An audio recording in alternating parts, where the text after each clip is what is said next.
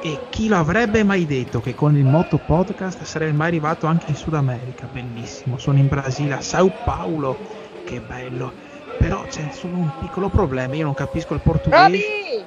Roby, che ci fai qua? Ma chi sei? Roby, cioè, ascolta, va bene che non ci vedi e che non ci ricordi di me, ma dalla mia voce dovresti riconoscermi. No, non mi dire, ma tu sei Jesus Leni Gomez?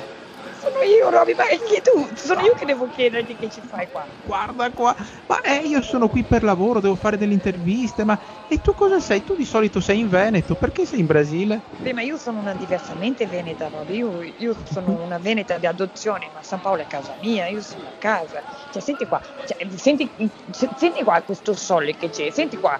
Cioè, tu non puoi neanche vedere sti colori, ma li immagini, no? Cioè, Eh, io sono a casa. sento, ma è fantastico. Allora, senti, io devo andare alla Fonda Saudorina per un'intervista. Non è che mi accompagneresti e faresti anche da interprete? Non posso essere una brava interprete perché ci metto del mio, ci metto emozione, come faccio? Ma è proprio quello che voglio da te, le tue emozioni e il tuo saper parlare in portoghese assieme.